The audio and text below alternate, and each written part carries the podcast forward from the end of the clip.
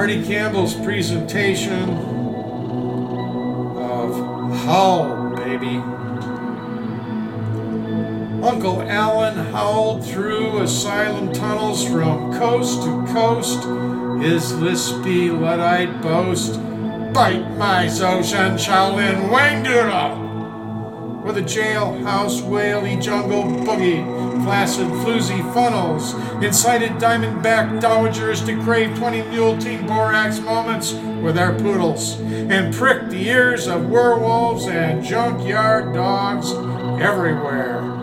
After he astral projected and pulled train with the ghost riders in the sky, who he'd pie by and by, he launched a scat babble. Two angel headed junkies and other rabble who never wash their hair.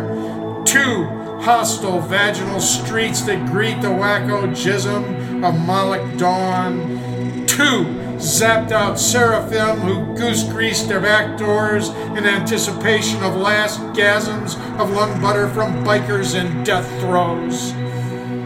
Yelling boo at gay despair, he mixed colonic elixirs for Donald and Mickey until green eyed Goofy yanked Disney's chain and extracted a yin yang yawn from John Wayne's spread cheeks and dipped Jack Kay in the mud with Elmer Fudd while zoot suited hepcats fondled plastic Barbie boobies, then went bats, ramming neon dildos into shrink dick tiny Tim balloons, and blaming it all on rascally rabbits.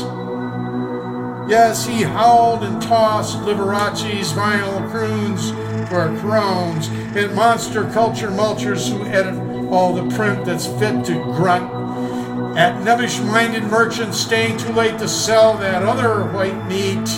More and more Jesuit joint, Mormon monk, and preacher prostate to pious carnivores. His snore rode the subway to Queens, unleashing synaptic armies of contraction, saturation that liberated junk food nation and craved contraception perfection before wheeled coffins could jam the traffic of natural selection. When he pissed into the wind, Dharma demons tingled, dancing on Negro feet.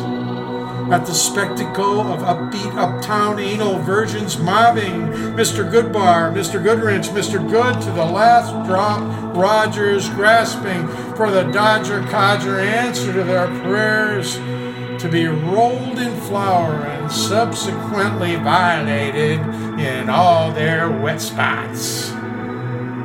He saw nitrogenous brains of the next generation menstruating toward hip hop horizons, fisting, pud pulling, putting clouds, and singing, Let's go gerbling to the mom and pop mountain tops.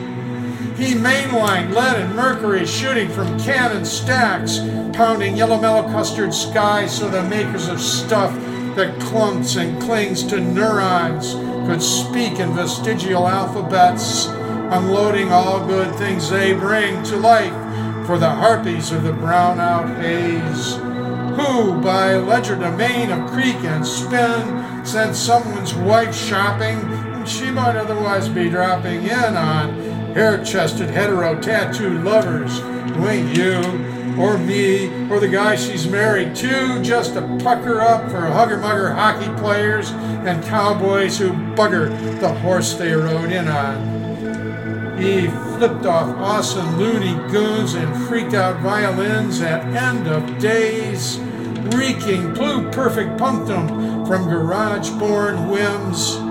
He retched as ink-polluted paper trails of flam flems were shredded by the angry teeth of tree stump auditors in search of politicians to fix. Knock, knock, knocking on heaven's door. He cringed when out of hysterical acorns grew a weeny shrub thriving on horse pocky to bump aside all rivals just to get veggie licks and whatever sticks to the wall after it hits the fan and then to rub very same over igloo cozy soccer moms on the lam from the inane satellite dish of introspection. Lost in acid flashback, he hallucinated a man who wasn't Forrest Gump, burping from the septic tank of redemption to pump out a hee-haw, to spit up phlegm and spam, who then ate urban renewal plans dipped in saturated fat and edible nukes that no one pukes, who got his kicks on Route 666 from single issue, politically correct, fully warranted, no deposit, no return, drug free, pro life penitentiaries. Al smiles, and the angels sing to drunks walking on their knees, to rock queens, cross dressing Buddhas, every breed of penis piercing walrus of discipline that wears a holy hat in the bug fucking googa jube of electoral college frats.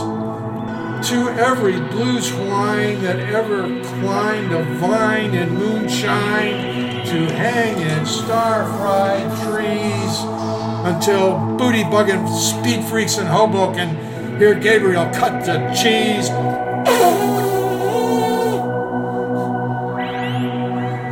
Oh, well, after all that, Uncle Alvin, what an act to follow. I'm just one of the hollow men. What can I say except my poetic license plate expired and I can't get no, can't get no alliteration satisfaction, can't get no, get no poontang plenty liquefaction action anymore And a big black bird prances on my chances to roll my stones one time just to up my score in the I ain't getting any younger war by mournfully repeating nevermore.